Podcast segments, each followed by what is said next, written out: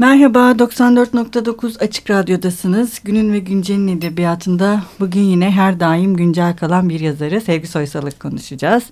Ee, konuklarımız Bahar Siber ve İpek Şahbenderoğlu. Hoş geldiniz. Hoş bulduk. Hoş bulduk. Ee, İpek, e, Sevgi Soysal'ın son iki kitabını yayına hazırladı. Türkiye'nin Kalbi Kabul Günleri iki yıl oldu mu yayınlanalı? Oldu 14 evet. yıl hatta değil evet, mi 2014. Evet. Ee, bakmak dışındaki gazete yazılarını içeren e, bir kitap. Ee, diğeri de geçtiğimiz günlerde yayınlandı ve bugün öğrendik ki çok kısa bir sürede ikinci baskıyı yapmış. Evet, Venüs'lü Kadınların Serüvenleri TRT Günleri e, adıyla yayınlandı. Yine bu da İpek tarafından yayınlandı. Ee, Bahar da bir süredir Sevgi Soysal'ın eserlerinin editörlüğünü yapıyor. Ama onu da yeni öğrendik ki baştan beri değilmiş. Ne zamandan beri? Baştan beri değil. Biz iletişim yayınları olarak 2000'lerin e, başında Sevgi Soysal kitaplarını tekrar yayınlamaya başladığımızda, bu kararı aldığımızda... E, o dönem yayın evimizde editör olarak çalışan Asena Günal e, başlamıştı diziyi hazırlamaya, kitapları hazırlamaya. E, zaman içerisinde diziyi ben devraldım, kitapları ben hazırladı oldum. Peki şeyle başlayalım mı? Ee, yani sonuçta biz üçümüz de bir Sevgi Soysal okuruyuz her şeyden önce. Evet. Yani herhalde hem evet. kitapların editörü olmak hem de kitapları hazırlamak ayrıca güzel bir şey tabii. Çok güzel bir şey. Bunları yaparken şeyden aslında başlayalım. Bu son iki kitap fikri hani her ikinizden de sonuçta hem bu yayın evinin de bir sonuçta bunu basmak istemesi, basmaya değer görmesi bu da önemli bir şey. Yani sadece bir e, kitap hazırlarken e, yayını hazırlayanın emeği kadar e, yayın evinin de bunu basmaya talip olması Hı. gerekiyor. Ve aslında her iki türü de düşünürsek son e, yani hem gazete yazıları hem tiyatro Türkiye'de herhalde en az satan. Doğru. Evet, ikisi de zor türler. Zor Roman türler. ya da hikaye gibi e, bütünlüğü olmayan e, parça parça okuduğunda daha zor benimsediği türler. E, ama ben hep şey diyorum, Sevgi Sorsal'la tanıştıktan sonra onun e, yazdığı yeni metinlerle karşılaşmak zaten bir heyecana sebep oluyor. E, ne olursa yayınlamak duygusu isteği uyan uyandırıyor. E, sevgili İpek de sağ olsun e, çok derin bir çalışma yaparak arşivlerden e, yazıları gün ışığına çıkmamış yazılarını e, daha doğrusu gazetelerde yayınlanmış ama orada kalmış arşivlerde kalmış yazılarını derleyip toparladı. E, ilk kitabımız Türkiye'nin Kalbi Kabul Günleri oldu gazete yazıları sonradan da e, radyo oyunları ve evet. radyo metinleri geldi arkasında. Aslında burada e, sizin hakkınızı da vermemiz gerekiyor. Şimdi o evet. başka. Beni konuşmuyor. Öncelikle e, biz sempozyum evet. için giriştiğimizde evet. yani Sevgi Soysal o da bir ne 6 sene falan olmuş Tabii galiba. 2011'de. Zaman o kadar çabuk 2011'de. geçiyor ki. O 6 sene olmuş. Tabii 6 sene. O dönem işte neler yazmış diye baktığımızda e, sonra bu arşiv taramasına e, girdik. Buralardan e, çıkan şeyler ama tabii zamanla zamanla büyüdü bu. E, işte evet. gazeteleri, dergileri taradıkça, e, Funda Soysal'la görüştükçe, onun evet, da arşivinde tabii. olan çok kıymetli şeyler vardı. E, bütün bunlar zamanla derlendi, toparlandı. Evet. Ee, bir de şey de var. Sonuçta Sevgi Soysal'la ilgili iki tane kitap da yaptık biz. Aslında burada üç kişi evet. hep beraber. Sadece evet. eserlerinin dışında ee, mesela ben onu da bir risk olarak görüyorum yayıncılar açısından. Hı. Öyle değil mi? Yani yine hep böyle Doğru. riskli şeyleri soruyorum. Doğru evet. Ee, bir tanesi e, Sevgi Sorsal için az önce bahsettiğin sempozyum, sempozyum, sempozyum kitabı. Ne güzel suçluyuz biz hepimiz. Ee, bu sempozyumdaki yazıları evet, bir araya getiren bir kitap oldu. Ee, sonradan hani o yet onun yetmediği duygusuyla evet. sen zaten bu işe giriştin. ikinci kitabı hazırlama. Birlikte giriştik. ee, arkasından isyankar Neşe geldi. İkisi de Sevgi Sorsal'ın az çalışılmış, az e, ya. ne diyeyim üzerine eğilmiş e, metinleri üzerine Ve henüz çalışması yayınlanmamış üzerine. metinler. Evet tabii. Aslında evet. evet. İkinci, o kitabın bir de öyle bir özelliği tabii, tabii. oldu. Evet Funda evet. Soysal'ın arşivini evet, evet arşivini paylaşması yazarlarda evet. o da bir Hı. katkı oldu. Arşiv çok büyüyünce ve çok e, şey çıkınca bunların tasnifi epey e, uzun sürdü ve o tasnif sırasında çıkanlar çok heyecanlandırdığı için biz de yazarlarla paylaştık onları ve yazarlarda değil mi çok büyük Hı. bir heyecanla yazdılar. Biraz şeyden devam edelim mi? Hani madem şey konuştuk, e, Sevgi Soysal'ın okunmasındaki eksiklikler ve aslında hak ettiği kadar ilgiyi görmemesi. E, mesela neden böyle oldu? Yani sonuçta 2000'li yıllara kadar evet belirli işte biz seviyoruz Sevgi Soysal'ı biliyoruz çünkü biz de belirli bir çevreden gelen insanlarız. Belirli duyarlılıklarımız var. Kadınız hani o anlamda da bize çok dokunan bir yazar ama yani birçok Türkçe'de yazarın böyle bir ne diyeyim ben makus bir talihi var. Yani talihsizliği maalesef.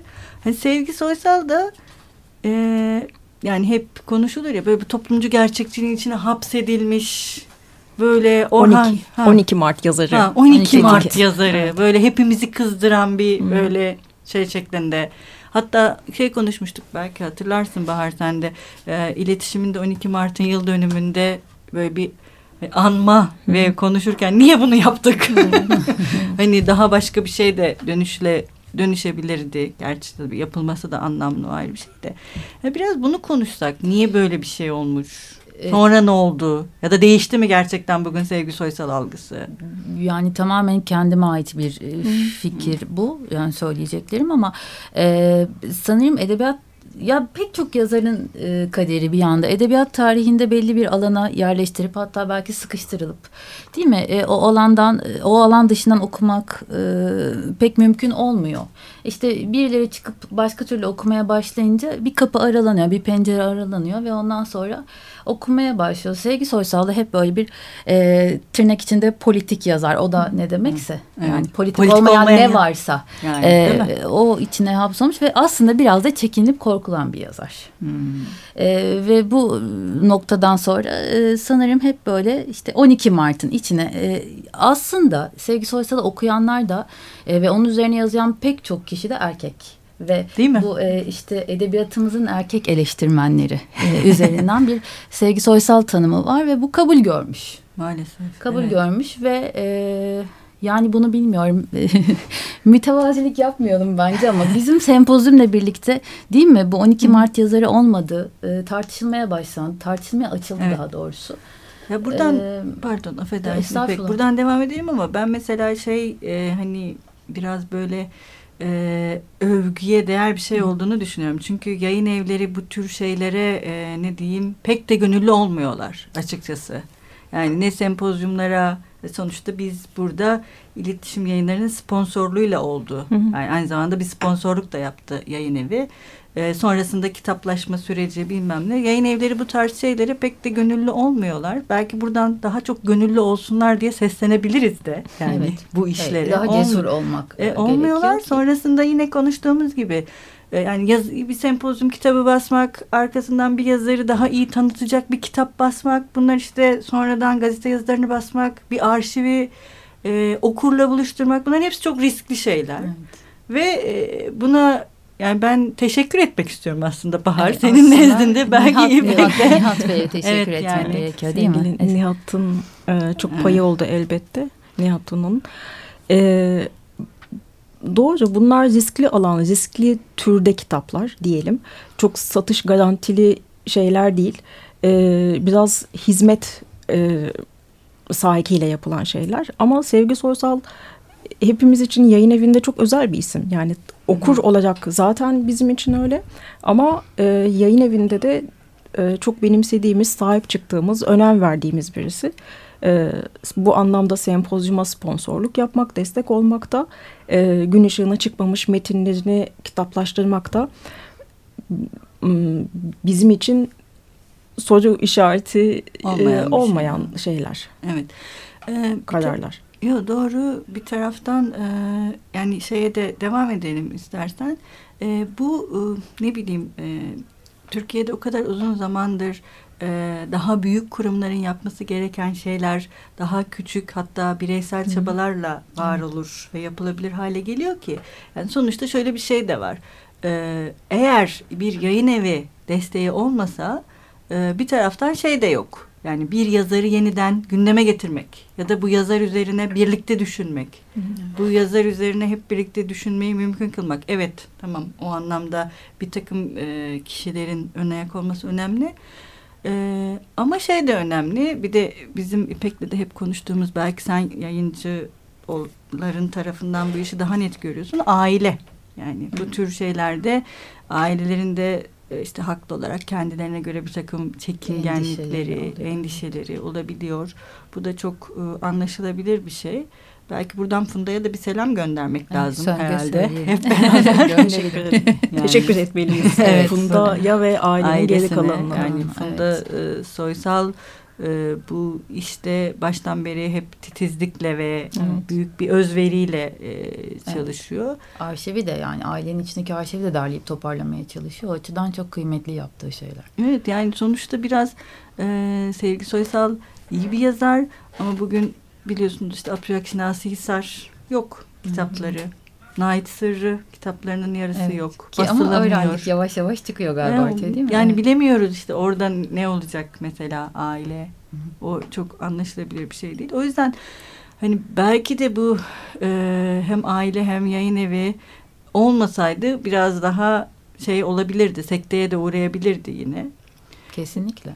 Kesinlikle. Biraz şeyden devam edelim isterseniz. Bu erkek eleştirmenlerin e, Sevgi Soysal okumalarından sonra e, daha çok kadınlar yani. Ben de tam onunla evet. ilgili bir şey eklemek istiyordum. Doğru. Evet. Daha çok erkek eleştirmenler e, gözünden bir Sevgi Soysal e, resmi tanıdık yıllar boyu. Ama bir de şöyle bir yanı var. Ben birçok kadın yazara ve kadın okura bireysel olacak da çok ilham olduğunu düşünüyorum Kesinlikle. yıllar boyu. Bunu e, bu kitaplarda da sempozyum bahsettiğimiz sempozyumda ve işte kitaplaşmış metinlerde dile getiren tanıklıklar da okuyabiliyoruz. Evet. Birçok insan için hani kadın bilinci, e, kadın hareketi, e, kadın kimliği gibi konular, bireysel özgürlükler, kadın erkek ilişkileri vesaire bunlar e, bu konular etrafında e, çok zihin açmış metinleri evet. var evet. Sevgi Soysal'ın. Bir de böyle bir yanı var. Yani. Evet bence de, bence de bu çok önemli e, ve dediğinde çok doğru. Bugün birçok kadın yazar Sevgi Soysal'ı bir böyle ilham bir, kaynağı, bir ilham kaynağı bir olarak edebi abla demek doğru mu bilmiyorum ama e, bir öncül olarak. Öncül evet. evet. Belki bir sırdaş. Bir sırdaş. Evet. Bir Ve, arkadaş. Ya ben bunu şeyden kaynaklandığını düşünüyorum. Onun üslubundan kaynaklandığını düşünüyorum. Çünkü bazı yazarları okurken hep karşı karşıyaymış gibi. E. Hep karşısındasınız gibi ve mutlaka bir mesafe oluyor. O çok... E, yıllar önce Karin Karakaş'ı demişti. Ya, Koordinat evet. kırmak değil mi? Hmm. Yani çok yüreğinde hissettiriyor o yazdığı şeylerde insanları. Ee, bir tür e, empati belki çok basit bir sözcük kalıyor yazdıkları karşısında ama e, gerçekten yaşadıklarımızı seslendiren e, çok gerçek bir sesi var. Evet. evet. Ve ne kadar yani tam da 40 yaşında yine hatırlarsanız şey demişti Murat Belge hani 40 yaşında asıl ürünlerini evet. vermeye başlayacağı evet. zaman evet. hani biten bir hayat bir taraftan. Evet. Bu da çok trajik bir şey. Trajik bir evet. şey ama bir yandan da e, ben sevgi en azından sevgi soysalı e, yaklaşma nedenim olarak e, söyleyebilirim. E, çok yaşam iştahıyla dolu.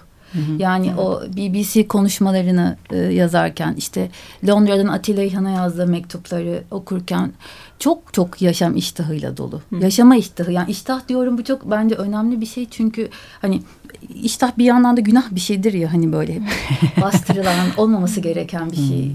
Hayata yaşama insanlara karşı e, her şey iştahla yaklaşıyor ve bence onu e, güçlü kılan e, nokta burası gibi geliyor bana en azından. Ben de buna katılıyorum. Bana da iştah dediğin şeyin üzerinden hmm. belki devam edecek olursam e, dünyaya karşı e, çok geniş e, çerçeveli bir evet. merakı var. Evet. E, ilgisi var. E, en zor e, zamanlarında bile kapanmıyor, kendi içine gömülmüyor Kesinlikle. ve e, etrafıyla hep ilişki içerisinde sorgulamaya devam ediyor, e, bağlantı kurmaya devam ediyor, düşünmeye devam ediyor.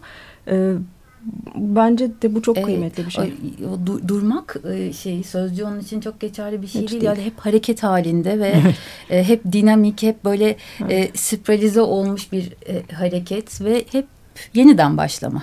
Yani bir yerde çakılıp kalmak değil çünkü e, çakılıp kalmak e, daha çok şeyle ilgili onda yani böyle tahakkümle sabit ve tekillikle ilgili Durağan bir şey. bir şey. Durağan bir şey yani sabit adamlar var sağlam adamlar var işte halk adamları var. E, devletin işleyiş biçimi çok sabit yürümüyor e, çok sert yerinden oynatılamıyor falan. Bunları, bunları bütün bunları aşmak belki onun hareketiyle o sağladığı hareketle mümkünmüş gibi geliyor bana evet. Doğru. Biraz e, aslında bu Sevgi Soysal'ın edebiyatta yarattığı imgeden de belki bahsetmek lazım. İşte yine aynı kuşak yazarlarından Tezer Özlü maalesef hiç böyle bir imgeyle anılamıyor. Oysa ki hiç de o da yaşama Hala iştahı. değil mi? Evet, yaşama iştahı az bir yazar değil ama evet. böyle hani karanlık, neydi? Melankolik. Ha, melankolik prenses. bir de prenses vardı evet, galiba. Doğru. Böyle bir prenseslik ünvanı. yani bir de böyle bir hani son derece rahatsız edici bir e, imge olarak ortaya çıkıyor. Peki mesela biraz onu konuşsak. Niye Sevgi Soysal'a bu olmamış? Yani neden mesela çünkü bunlar Asıl Leyla Erbil de aynı kuşak biliyorsunuz evet. Adalet Ağoğlu. Adalet Ağoğlu. Ve bunu, ve o dönem e, kadın Tomris yazarları Tomris Selçuk Baran'ı bile ekleyebiliriz. Doğru. Yani sen, o dönem kadın yazarları bir kendisinde çok dayanışma içerisinde görünüyorlar gibi görünüyorlar bence. var evet yani bazıları arasında elbette var ama e, zaman zaman da e, çok insani bir şey ama bir yandan da. Yani şey zaman. gibi benim gördüğüm en azından e, hem bir dayanışma içinde gibiler bir de bir aşık olma halleri de farklı. Evet. Yani değil mi? Evet. Bugün herhalde bizim bulunduğumuz yerden bazen ben kendimi e, okuduğum metinlerde gördüğümde fazla muhafazakar buluyorum ha, falan diye. Evet. O anlamda da bir ne diyeyim daha bir özgür tarafları var. Cinselliği anlatışlarında da aslında ha, değil mi? Işte evet. Sevgi ee, Soyas'ın en ayırt edici taraflarından biri belki o. de. Ama o, o, o her alanda çok korkusuz. Yani çok, çok ciddi bir cesarete sahip. Evet. Yani hayran kalıyorsunuz bir süre sonra. Evet. Bu mesela cinsellik meselesi önemli. Biz burada işte kadın yazarlarla da konuşmuştuk ve o zaman da birkaç kere hep Sevgi Soysal e, gündeme gelmişti. Yani kadın arzusunu anlatmak. Yani bu Türkçe'de yani kadın yazarların çok tercih ettiği bir şey değil. Yani bilinç altında ya da bilinç üstünde böyle bir şey var.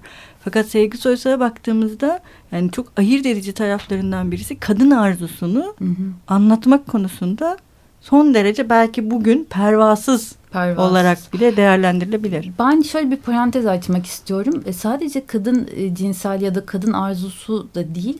Aslında erkek cinselliğini de çok e, cesurca anlatmış. Yani e, erkek olma e, biçimi, e, cinselliğin bunda oynadığı işte rol, e, keza yürümekteki Mehmet. Değil evet. mi? Aslında e, bence baktığı şey bilmiyorum ben çok mu o şey kavram içinden bakmaya çalışıyorum. Belki bu da bir e, sakıncadır. Ama tahakkümün işleyişini baktığı her, her alanda görebiliyor. Tahakküm. Evet sanki biraz onun peşine düşmüş gibi. Onu çözün bu da çok hoş bir şey değil ama yani onu böyle yerinden etmeye çalışıyor. Onun evet. işleyişini bularak onu yerinden etmeye çalışıyor gibi geliyor bana. Her türlü otoriteyle evet. zaten Ki, derdi sıkıntısı yani var. Cinsellik bu tam da tahakküm evet. alanının işlediği bir parçası bir olarak. Parçası, evet e, yer buluyor şeyde evet. metinlerinde. Bir de şeyden devam edelim. Bu yine eleştirmenlere baktığımızda Sevgi Soysal'ın edebiyatında bir kesintiden bahsediyorlar. İşte bir varoluşçu dönemi olduğu. İşte Tanteroza e, ve e, neydi ilk hikaye kitabı? Tutkulu, Tutkulu Perçemen e, daha çok varoluşçu olarak kabul edilebileceğini ama daha sonra giderek toplumcu gerçekçi bir yazara doğru evrildiğini. Ama biz mesela son dönemdeki yazılardan ve gerek mesela hatta Funda'nın yani Funda. Soysal'ın da yazdığı yazılardan bunu son derece e, mesnetsiz evet. e, olduğunu e, artık ne diyeyim tartışmaya başladık. Mesela siz ne diyorsunuz? Aslında bu varoluşçuluk meselesini kendi söylüyor. Hı hı. Ee, bir Orhan Kemal konuşmasında e, roman e, konuşmasında söylüyor. E, o döneme ait gayet de sert ifadeler kullanıyor aslında. Sanırım ondan e, Mümtazil daha sonra kitabında kullanmaya başladıktan sonra sanırım eleştirmenler birbirlerinden alarak tekrarlayarak tek yeniden Hı. üreterek böyle bir e, fotoğraf çiziyorlar. Ama çok ilginç bir şey var. Atilla İlhan'a yazdığı mektupta kendi söylüyor. Aslında ben değişmedim. Başından beri en başından beri aynı şey yazıyorum. Aynı çizgide yazıyorum diyor. E, dolayısıyla yani Tabii yaşadıkları şeyler de bir süre sonra bazı şeyleri daha çok koyultarak anlatmaya e, çalıştığı İtiyor. için böyle bir şey, e, böyle bir yol izlenmiş olabilir. Ama tabii çok yetersiz bir e, yaklaşım oluyor bu. Ben ortak bir eksen olacak her iki ım, kabul edilen türde e, cesaretini yine görüyorum. Yani Hı. Çok işte kendi içine kapalı e, bireyi anlatan bir kadını anlatan bir metin olarak zaten ilk yayınlandığında çok yabancılanmış da eleştirilmişti. E, ama öyle bir metni ortaya çıkarma cüreti hiç azımsanacak bir şey değil. E, sonrasında işte toplum tutkulu perçemde yine daha m, bireysel hikayeler anlatıyor. E, sonrasında ama daha toplumsal diye kabul edilen e, şeyden itibaren, yürümekten itibaren kaleme aldığı kitaplarda yine orada da bir şey var, bir e, bireysel bir duruş var. E, bu ortak şey, ortak e, yazılan her şeye katılacak değil, kendi sesini ortaya koyarak evet. e, yazıyor her ne yazıyorsa. E, çok ikisini ayrı görmüyorum. Konular değişiyor olabilir ama ortada e, bir hat var. İki Hı -hı. dönemi de birbirine bağlayan.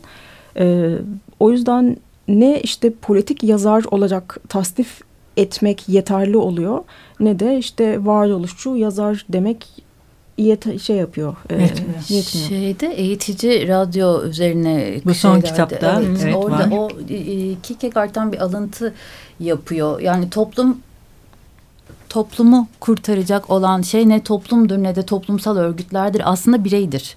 Yani bu alıntıyı hmm. yapıyor. O yüzden bir, tabii ki birey odaklı yazdığı e, bir bakıma doğru. Ama sadece e, kadın bireyselliği ya da kadın duyarlılığına da o indirgenecek değil, değil, bir şey de değil. Yani pardon. E, Şafak'ta e, mesela en hani siyasi e, hı hı. kitaplarından bir tanesi 12 Mart dönemini anlatıyor. Orada da bireysel özgürlüğe çok vurgu yapıyor. Tabii. E, kadın hı. kimliğine, bireyselliğe çok hı. vurgu yapıyor. Evet, e, haftaya Sevgi Soysal konuşmaya devam edeceğiz. Biz e, şöyle karar vermiştik. E, yine Funda Soysal'ın katkılarıyla bizim elimizde e, Sevgi Soysal'ın e, kendi sesinden okuduğu Tante Rosa'dan bir bölüm var. E, bugün onlar bu bölümle size veda edeceğiz. Hoşçakalın. Hoşçakalın. Teşekkür ederiz. Hoşçakalın. Sevdi, evine götürmek istedi.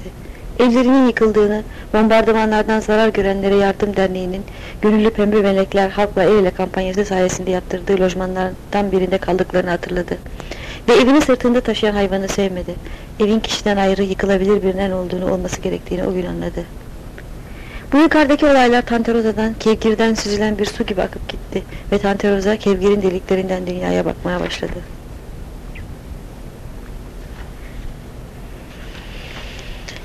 Şimdi beklenen bir intihardır, bir uçurumdur, bir düşüştür. Şimdi beklenen bir koca karının günah dolu bir hayatın sonunda sefilce can vermesidir. Yoksa şimdi beklenen günah çıkaramadan geberen bir günahkarın şan hayatı mıdır? Şimdi beklenen bir başarı, bir mutluluk mudur? Hiçbir şey midir yoksa, hiçbir şey midir? Gemi düdükleri, fabrika düdükleri, birbirinin ayağına basıp ne pardon, ne günaydın, ne merhaba demeyen insan kalabalığına karışmak hiçbir şey midir? Nedir? Bir pazar günü barışsever bir katolik köyünde Tantaroza aforoz edilmişse bu nedir? Beklenen son nedir? Tantaroza gittiği büyük kente bir gazete bayi oldu. Sizlerle baş başa dergisinde satıyordu. Yukarıda kocası, güzel kocası, yeni kocası keman çalıyordu. Keman çalıyordu. Tantaroza sizlerle baş başa dergisini satarak iyi para kazanıyordu. Aforoz edildikten sonra. Allah Allah şimdi yine birlikte yaşamak, Allah Allah yine birlikte yaşamak zorunda olmak. Bir yeni pabuç altı gibiydi Tante Rosa. Hiçbir yaşantısına basmamıştı.